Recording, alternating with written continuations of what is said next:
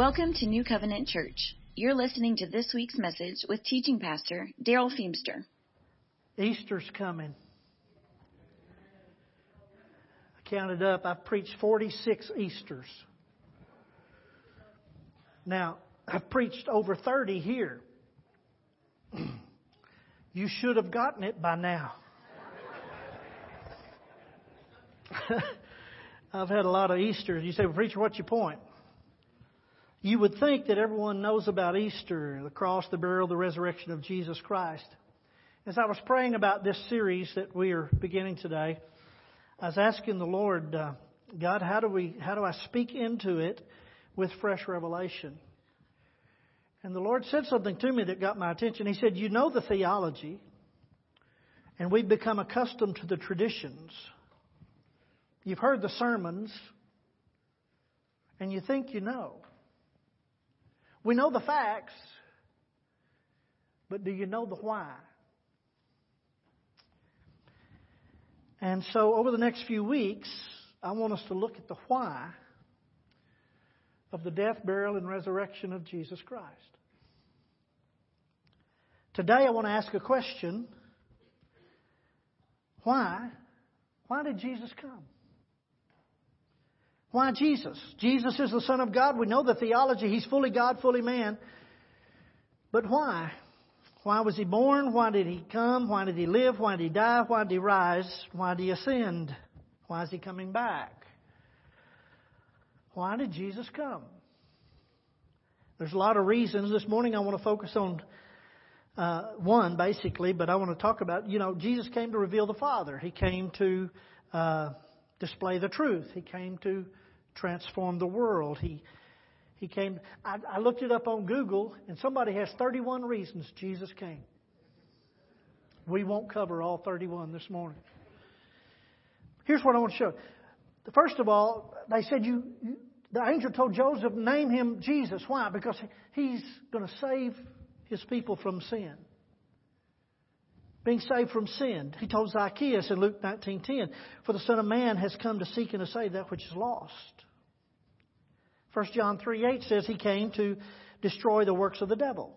For purpose of the, the, the pur- for this purpose the Son of Man was manifested that he might destroy the works of the devil.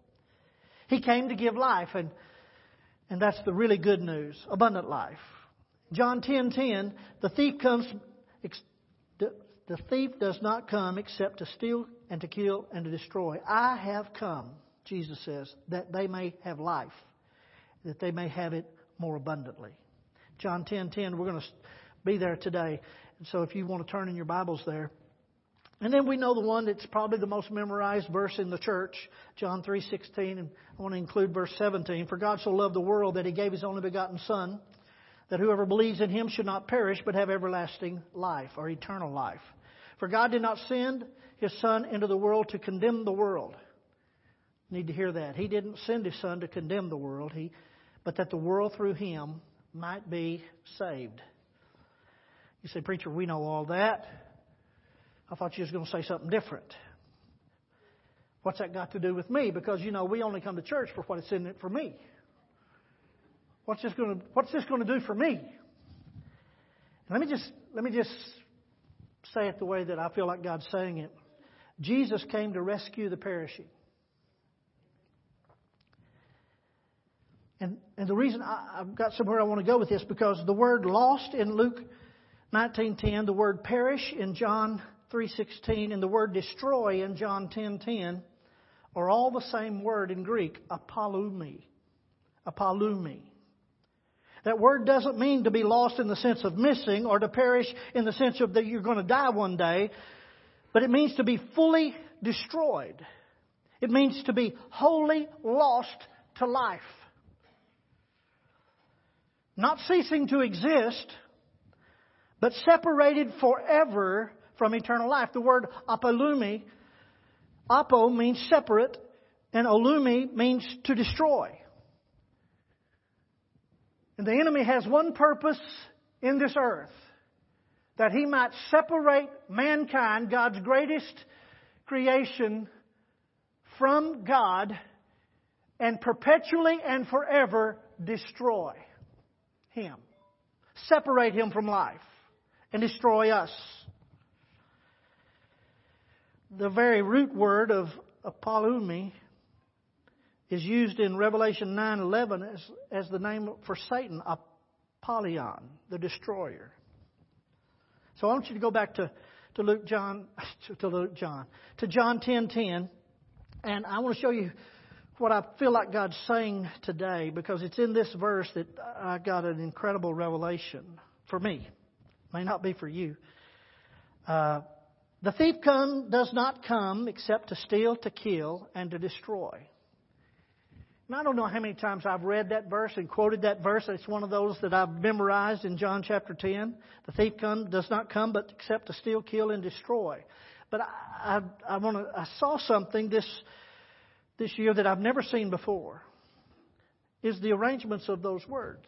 He comes to steal, to kill, and then to destroy. In our Western word, world and thinking, to be killed would be the end. But the Bible clearly says that there's something worse than being killed being destroyed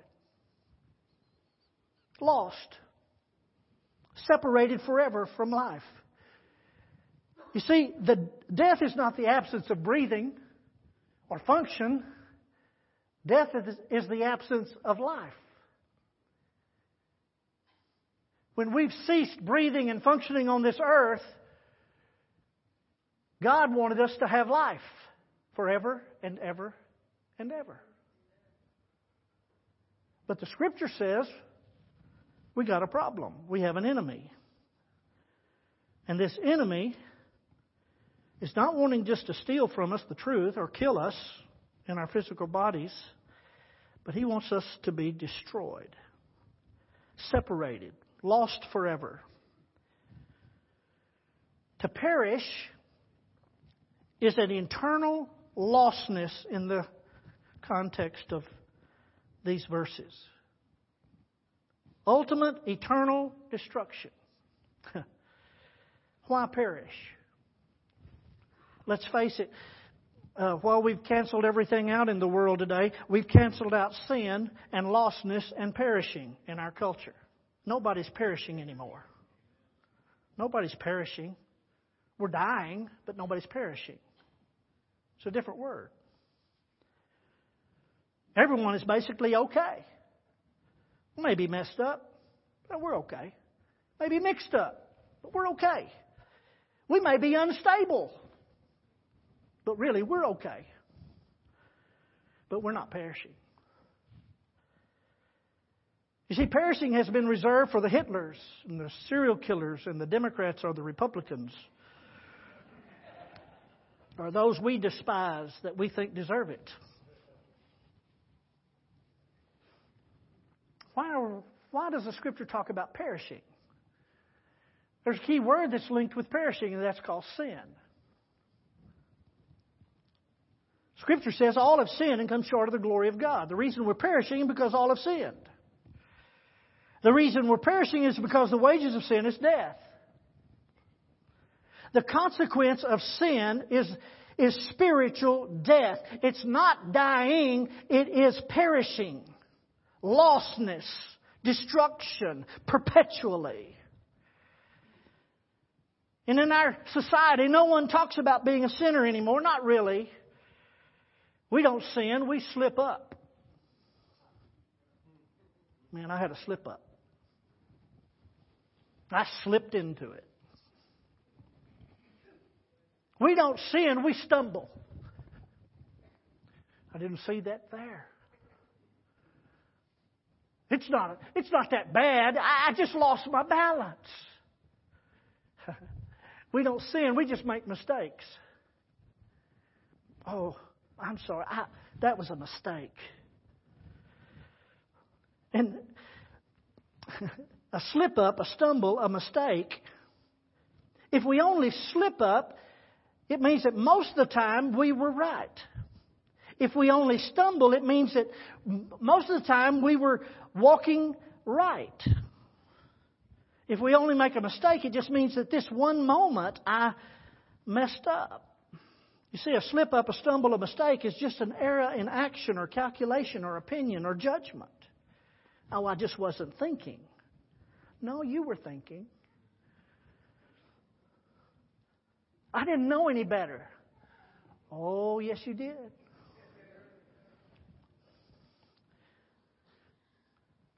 Well, I just wasn't mature enough. I, I didn't know enough. I, I hadn't been educated. Yeah, I wasn't thinking straight. There is another word that we need to get in our vocabulary again, and that's the word sin. I want to talk to you about. You see, if we if we don't understand sin, we don't understand why Jesus came.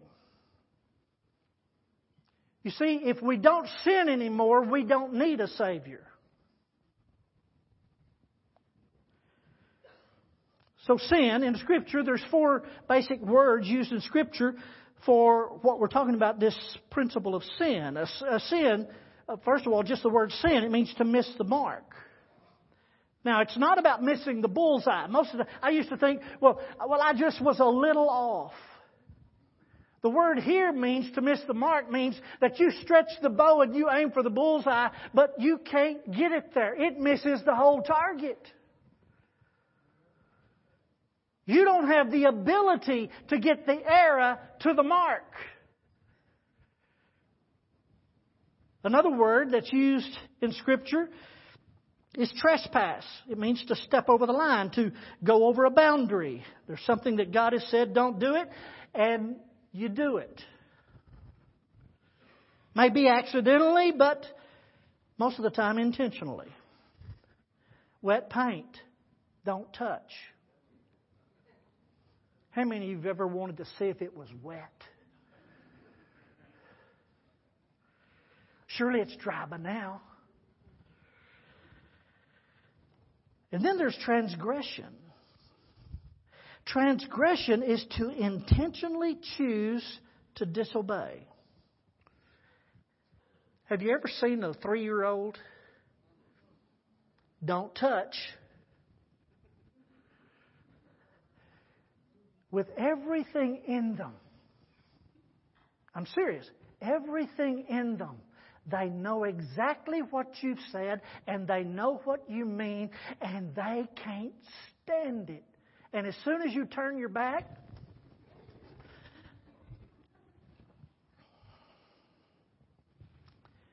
transgression. It literally means to revolt or to rebel. And then the worst of them in these four is iniquity. And it's funny, Jesus said, Their sins and iniquities I will remember no more. The word iniquity is a premeditated choice of a forbidden action. In other words, it's a planned sin. And not only did I plan it, I'm not repenting of it. Let me say it this way they had it coming. I don't get even, I get over. Or I don't get over, I get even.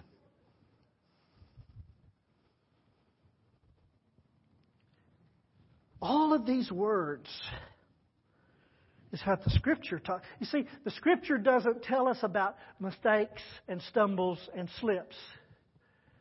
Scripture talks about the intentionality of a man's heart and mind and body to get involved with things that they know exactly or not, but they they don't. We excuse it off. Well, it's just a mistake. It's just a slip. It's just a stumble. Folks, listen to me. We're living in a culture, if we dumb down sin to mistakes, slips, and stumbles, if there's no sin, there's no need of a Savior. And we are trying to present the gospel to a culture that no longer has any wrong. And I'm thinking, God, how do we live in the pagan culture? And God says the same way Paul did. None, nobody was a Christian when Paul was preaching. What Paul knew was man was in sin and God had given a Savior. Jesus came to save. Save from perishing. Paul knew they were perishing. They weren't making mistakes. They weren't in trouble. They wasn't having a problem. They wasn't losing their balance. They were dead in trespasses and sins by their own choices and nature. I want to make a statement. I want you to hear it. Sin is not just what I do. Sin is why I did it.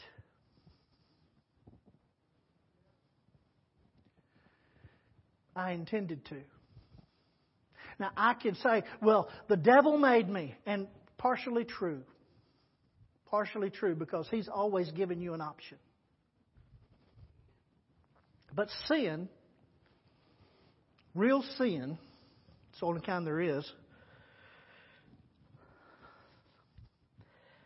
Here's another statement. We do not become sinners because we sin. We sin because we are sinners.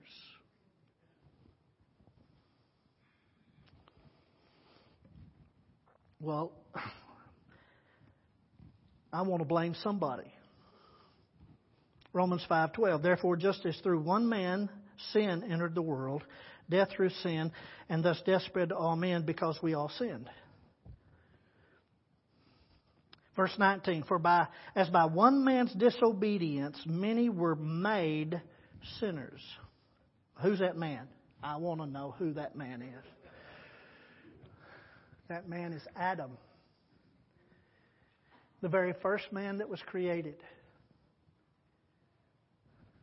man that was created and put in a perfect paradise, a perfect place, giving, given the, uh, the full responsibility for uh, stewarding the creation. Man walked and talked with God in the cool of the morning. Uh, the scripture says that uh, the scripture is very, very precise about our beginnings. And the Lord, verse chapter 2 of Genesis, verse 7, the Lord formed man of the dust of the ground, and he breathed into his nostrils the breath of life, and the man became a living being. Now, God formed man different from all of the creation because basically he said, and it was very, he was very good. All this other is good, but this was very good because we were created in the image of God. In the image of God, he created them, he said. Man was created with biology, bios, and psyche, psychology, so body and a soul. But we were given something that most of the other creation didn't get, and that was a pneuma, that was a spirit. Body, soul, and spirit. And God wanted to relate to us in a way that He did not relate to all the other creation. He wanted us to respond to Him spiritually that would go through our psyche and live out through our body. In other words, we were to live inside out. God, in relationship with us, as we depended on Him to respond to Him, we would know what He wanted, we would understand it, and we would bring it into reality, His character, His his way of life in this creation. That, that, he, the man became the steward under the authority of God over all creation. But God wanted, listen, God didn't create little gods and call them human beings. The creature man was designed to function by a constant faith, love, dependence upon his creator God. But for that choice to be real, there had to be another option. In other words, God didn't want robots. He wanted responders. He wanted relationship. Not that He needed it. He wanted to fill the earth with the glory through us, His creation. But for that to be out of a faith love relationship, there had to be an option. In other words, if, if there's only one option, you'll choose it. But if there's two, or three, or four, In fact, have you, we're no longer under the stress that we used to have when we went to the grocery store. Used to, when you went to the grocery store, there was all of these different kinds of toothpaste. Now there's two.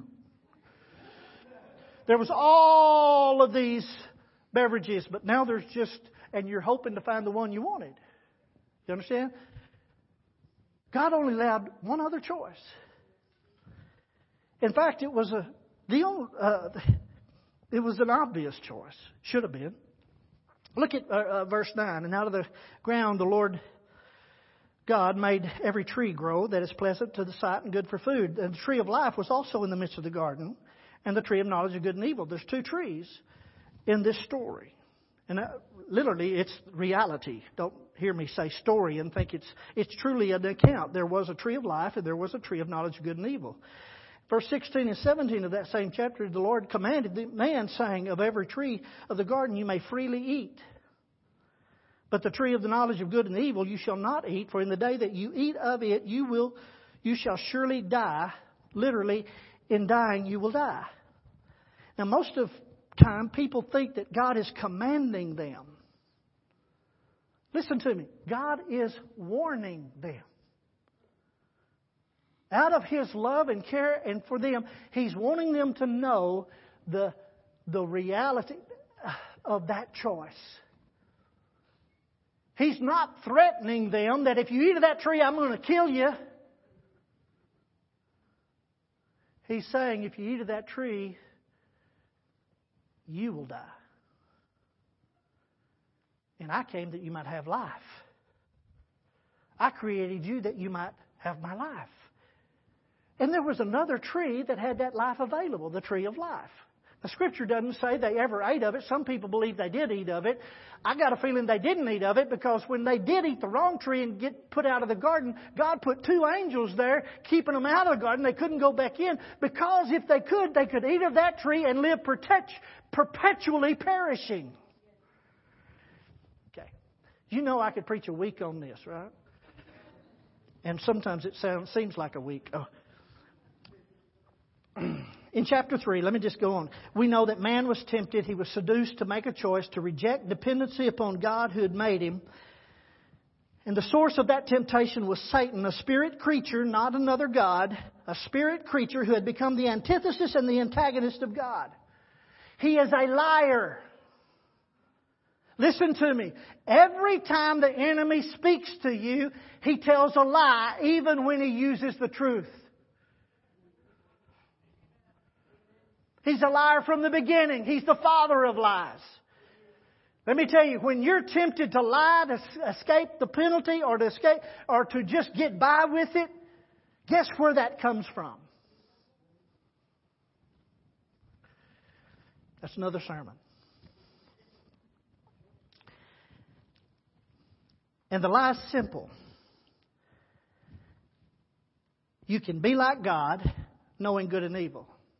Now, let me tell you something. They already were like God, and they already knew good and evil according to God. God said, Don't eat of that tree. That is evil. Everything else is good. Isn't it amazing that man would go for the one thing they wet paint?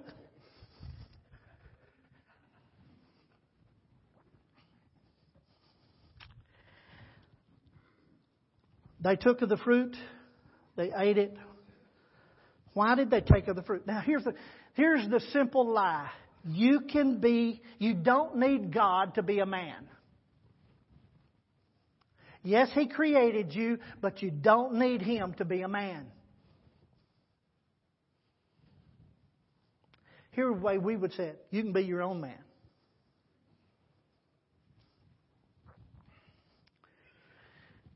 They chose to respond and believe the devil's lie, and they ate from the tree that they were warned against. And the Bible says their eyes were opened. Now, I don't think they were created with closed eyes. I think they'd been seeing clearly, and when they ate of this, they were blinded to what was really true, and their eyes were opened to things that God never intended them to see.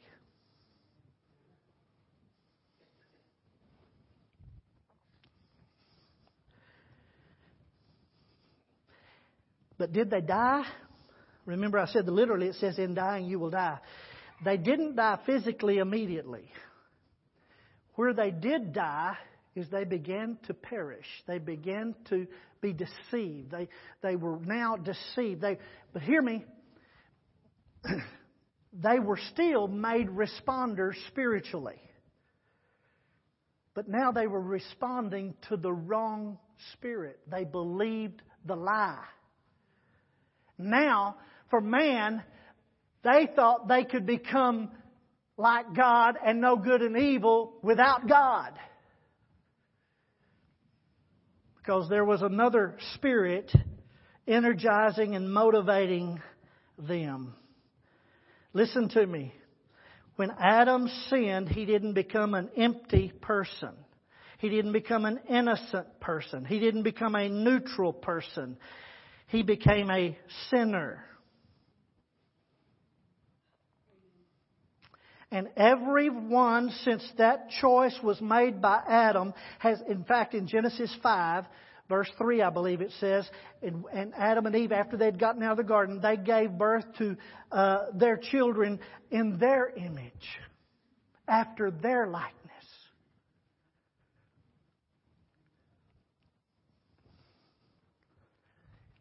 Everyone who's been born since Adam sees their nakedness.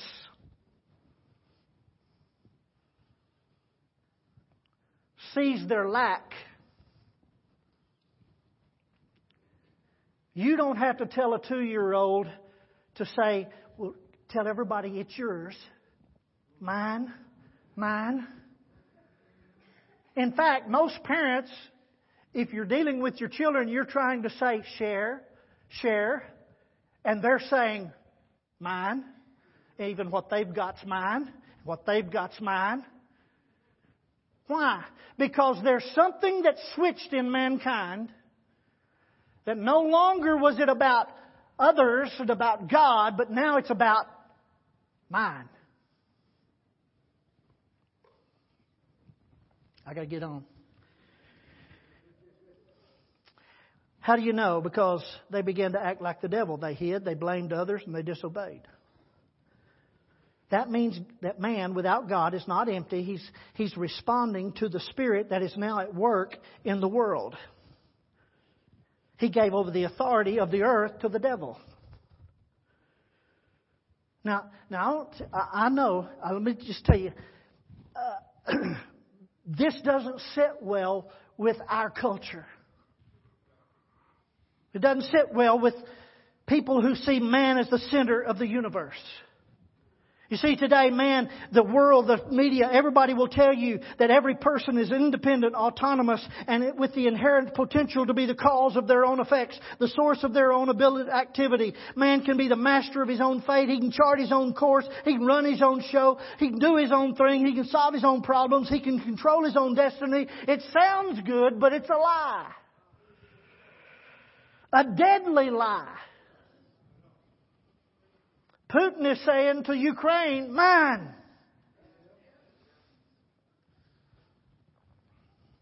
Ukraine is saying, what happened to my life? Four million of them or more have had to leave. Listen to me. It's the perishing world that Jesus came to rescue. Well, you know, if I if I slip up, somebody can, get, could just get me a hand, catch me, catch me. If I stumble, then somebody can just help me gain my balance. If that's a mistake, just somebody can teach me something. I love what D.L. Moody said. He said, if, if there's a worker on your railroad, that's when D.L. Moody was alive, who's stealing your nuts and bolts, and everybody says, well, you just need to educate him. He says, you educate that man, and he'll steal your train.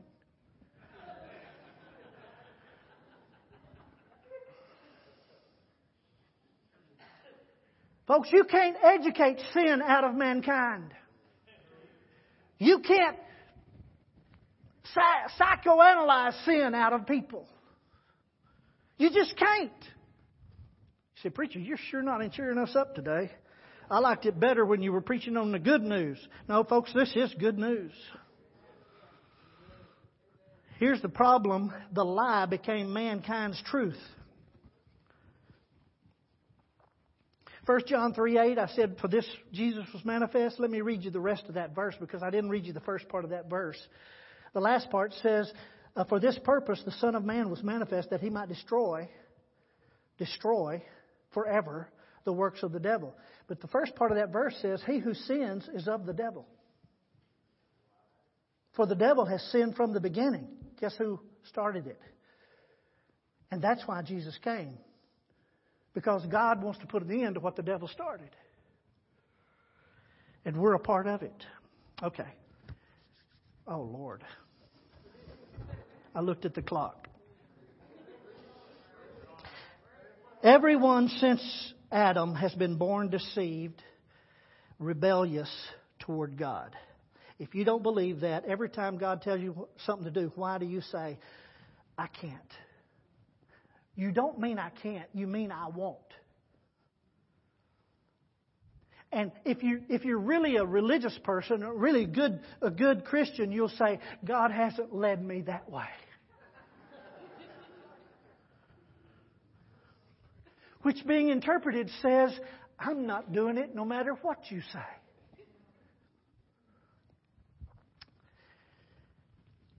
You've got to understand Ephesians 2 1 through 3. If you're a Christian today, if you have believed in Jesus, whether you as a child when you did it, no matter where you are in your walk, if you're walking with Jesus today, let me show you what He got you out of. Ephesians chapter 2 verse 1 says, And He, meaning God, made you alive who were dead in trespasses and sins, in which you once walked according to the course of this world, in other words, the way the world works, according to the prince of the power of the air, which is Satan, and the Spirit who now works in the sons of disobedience. That's who you were. Among whom also you once conducted yourselves in the lust of your flesh, in the fulfilling the desires of the flesh and of the mind, and were by nature children of wrath. We think wrath is God getting mad. Wrath is just the consequence of your own sin.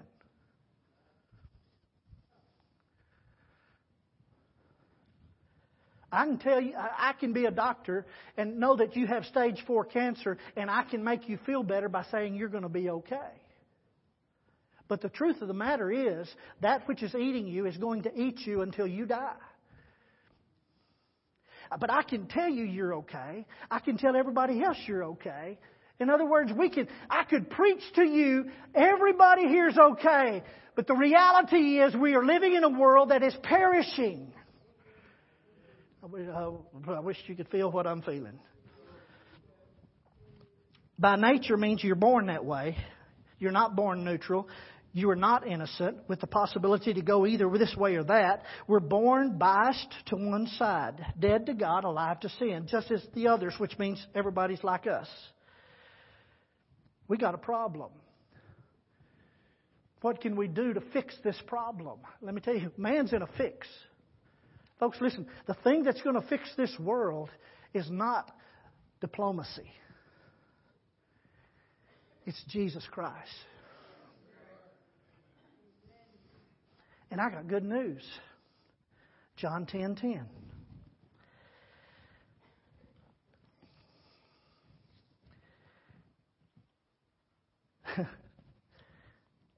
I'm going to leave out some, Teresa.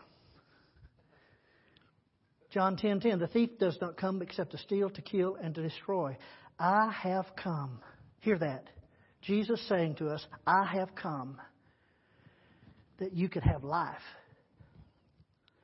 and that you may have it more abundantly. Jesus came to destroy the works of the devil.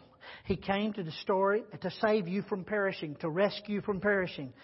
But I want you to see what I, I had never seen this before. And, and there were still two trees in the garden, remember?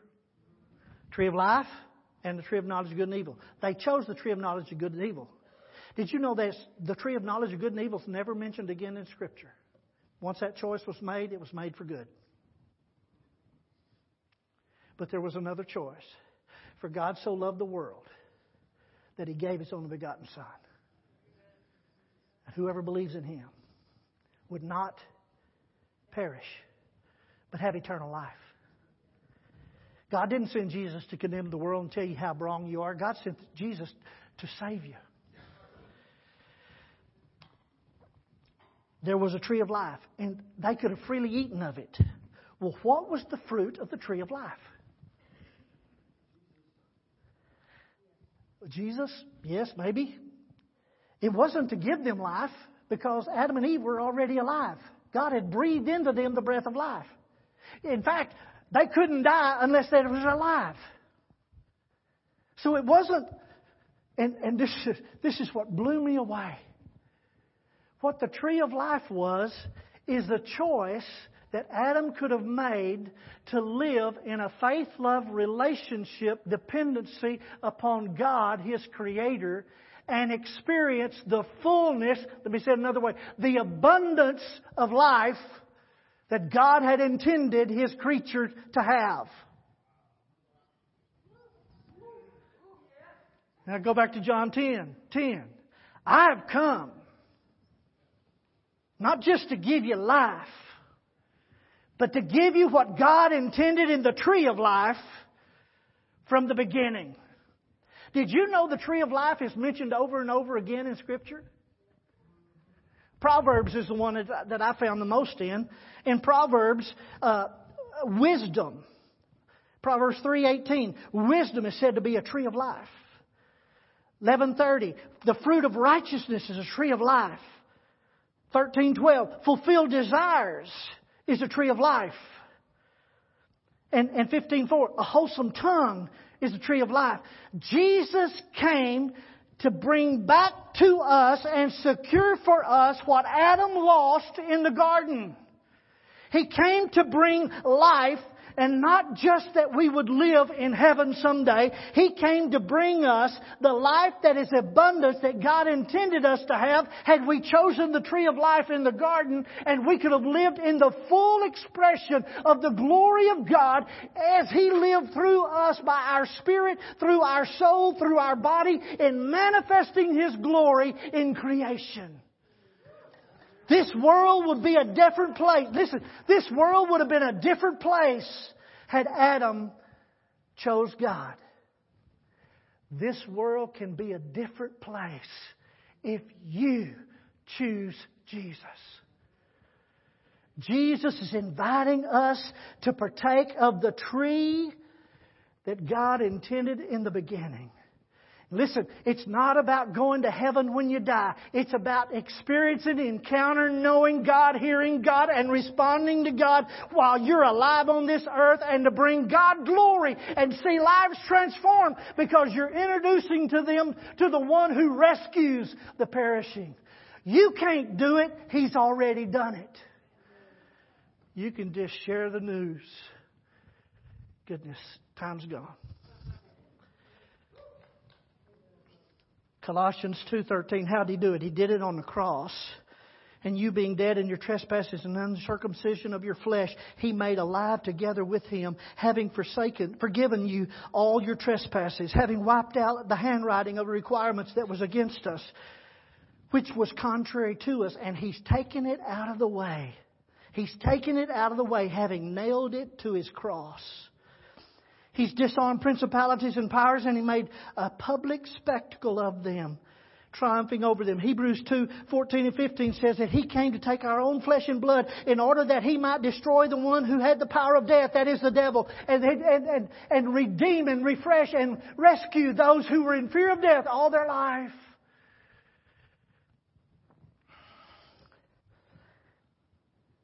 You have a choice again.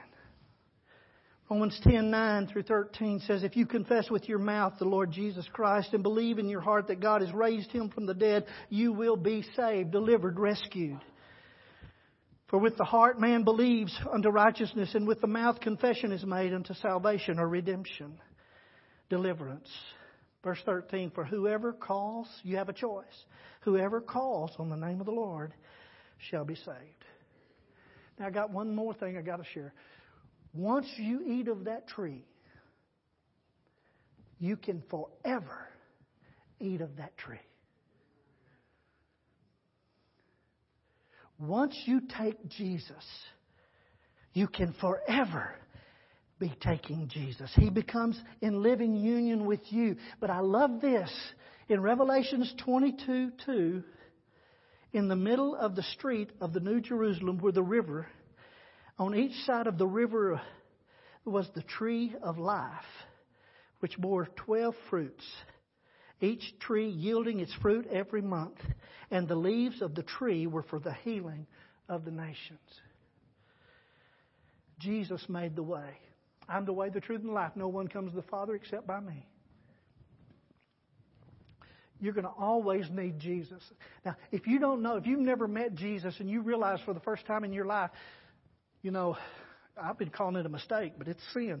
And you realize that Jesus came to rescue you from your sin. I want to tell you that if you will believe, if you will come to Jesus, He will rescue you. He will save you. But I want to say something to the, to the believers. Those that you know, you've trusted Jesus. You've asked Him to come into your life. You've trusted Him to be your Savior. You knew you were a sinner. I want to say something to you. You're going to always need Jesus. Don't let that be some event in the past when you were in vacation Bible school. Let me tell you through my own experience. When I was somewhere between the ages seven and nine, I accepted Jesus as my Lord and Savior, was baptized. I'm part of the church when I came to be 15 in the, my teenage years, I realized I was way off from what Jesus was talking about. And I came and said, Jesus, I need you again. And I found out He's still rescuing. He's still rescuing. And after that experience, God called me to preach, and I, I didn't want to preach. And I, you know, guess what? Is the moment I said no to God, I became a a tool, I became a punching bag for the enemy. The age of 17, I began to run from God. At the age of 19, it's like the prodigal son. I came to my senses.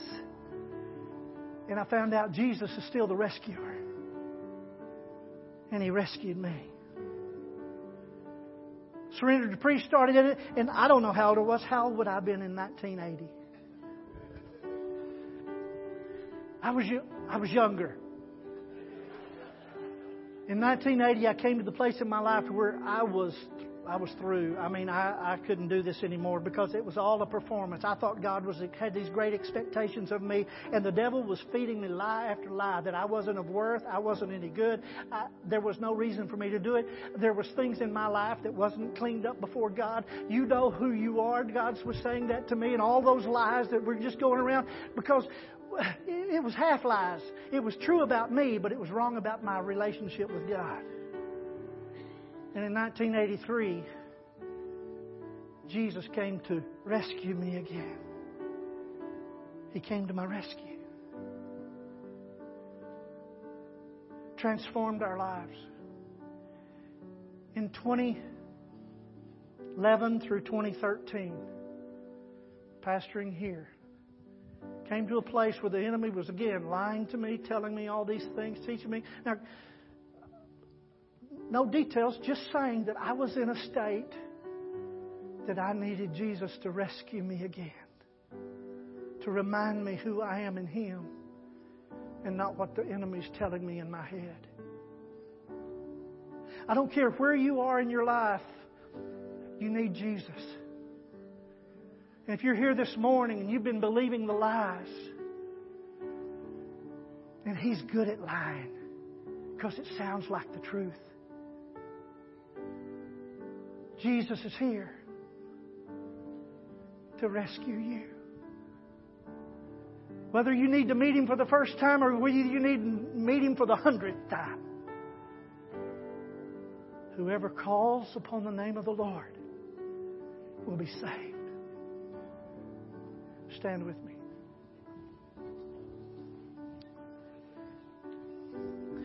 Father, we come to you thanking you for the gift of Jesus, that the work is finished, the job's been done.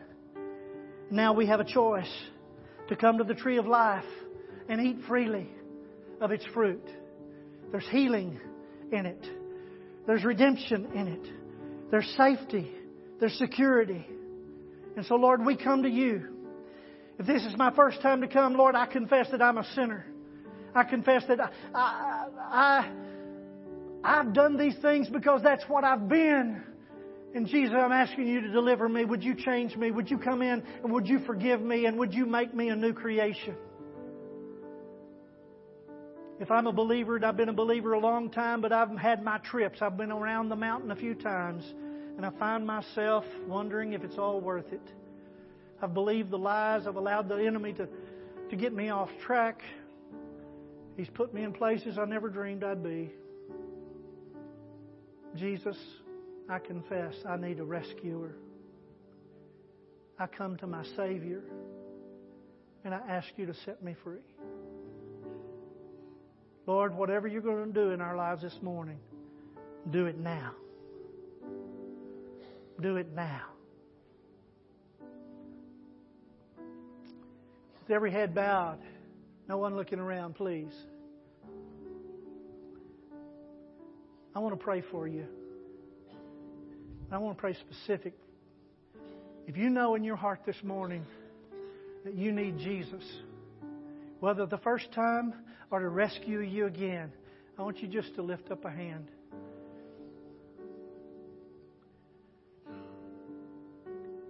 All right, you can put it down. Father, by a faith love relationship with you, I'm asking you to pour out the love of Jesus through the ministry of the Holy Spirit to everyone who raised their hand. I pray that today you would come to them in power and in encounter, that they would hear your voice, and that they would know your love for them and your desire for them to be free. You came to rescue the perishing. Lord, stop the enemy's lies cut off his hands and restore to them the joy of your salvation. We submit and surrender to you in Jesus' name. Amen and amen. What an amazing, timely word for us. Amen. Thank you, Pastor Darrell. At a time when the world and culture is trying to redefine things and, and through morality and redefining things and trying to tell you that it's okay this way or you might have been born like that, but you could be like this. They're moving that line to fit their narrative and to change everything to make them feel okay about who they are and what they're doing in their own sin praise God, the truth that Pastor Doe just shared with you doesn't change. I, the Lord your God, will not change. Every man has sinned. No man comes to the Father but by me. All who call on my name will be saved. Period. Dot. Truth. Rock you can stand on as the waves crash back and forth around you. That's the truth you can stand on and have life in Him. It's just that easy, and it's all you have to share to bring life to others. Amen? Just that easy. Let me give you a few announcements. And we got a special uh, announcement from April Dramina. Sunday, April 17th is Easter. Those of you who attend this service normally and you have the ability to, please attend the first service. There's a lot more room in the first service. You might find a different seat. You might find a new friend. April 17th, please consider that. And if you don't, you come to the second service on April 17th, there's extra parking over at Golden Chick behind the restaurant. We've imported a sidewalk. You won't get your shoes muddy. You can walk over here, come through the side door, same service, different parking area. Okay? This Saturday, men's breakfast, 9 o'clock, or not 9, 8 o'clock in the fellowship hall. If you come at 9, you get to help clean up. Come at 8 and you can eat with us. Uh, April, come up here and tell us uh, about something exciting that's going on in the community. You'll have a seat just for a second. She's going to make it quick so you can get to the get to the uh, restaurant. All right, Pastor it took too much time. Now I don't have as much. All right, I brought notes so I wouldn't keep you too long. Okay, I'm so excited to share with you something very special that God is doing in Lampasas. This August, Lampasas will open its Christian school, Providence Christian Academy, for grades kindergarten through eighth grade. We are so excited. We have so many wonderful things to share with you. We want to invite you this Tuesday at 7 p.m. Um, at uh, First uh, Methodist, sorry, First United Methodist Church, right down the road. Uh, we want to have an informational meeting where we'll just go through everything we're doing. You'll get to see all the work that's happened behind the scenes, get all the details that everybody wants to know. Um, we'll even give you a chance to look through the classrooms uh, see a little bit of the curriculum that we've picked out, um, and have a chance to have all your questions answered. Um, we Providence Christian Academy is being founded with the mission to train up and prepare the next generation to be ready to take a stand against the world and lead their generation back to Christ. This generation desperately needs Christian leaders. Those of us who have been involved in this endeavor have felt for years that our children are not adequately prepared to stand against the spiritual challenges that are unique to this generation. More and more, we are seeing young people, even those who have grown up in the church, they're being chewed up and broken by the world. Or worse yet, they're being led away from the church entirely by the lies that they're surrounded by. PCA is founded with the idea that just as you wouldn't send a soldier into battle without first putting them through rigorous training, we are commanded to prepare our children to be equipped for the battles they will face. We invite everyone, even if you don't have children, even if you don't have grandchildren, we want you all to come uh, attend this meeting. Even if you don't think you like the idea of Christian education, even if you don't think there's any way you could ever afford it, I, I just ask that you come and listen to what we have to do. We need so much prayer and support over the next uh, few months and years to uh, lift up these kids now, I look around the audience and I see so many educators, so many people involved in the, in the public school, and I want to encourage you stay there, okay? Be the light in the Christian school. We have a lot of work to do there, okay?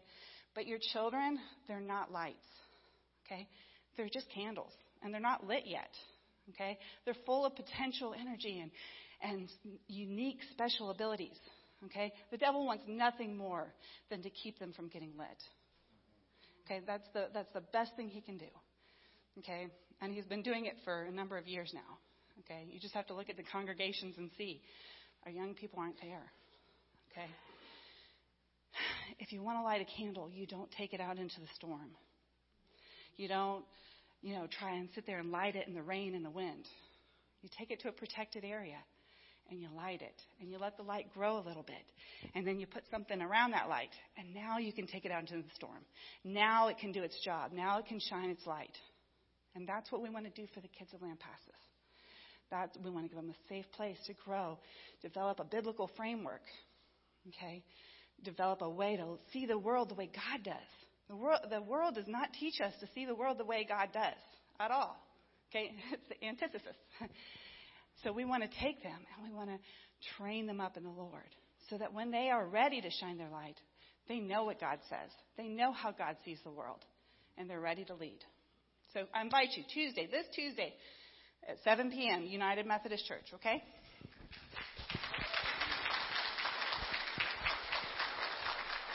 One thing she forgot to tell you, or intentionally didn't tell you, is April has been chosen as the headmaster for the new school.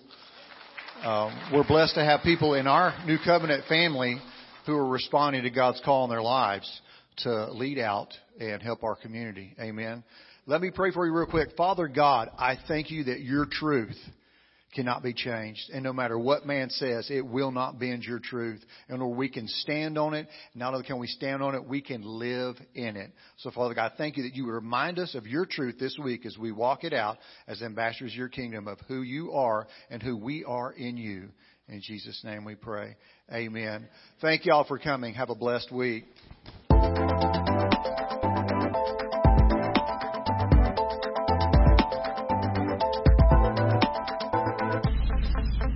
Thank you for listening to this week's message.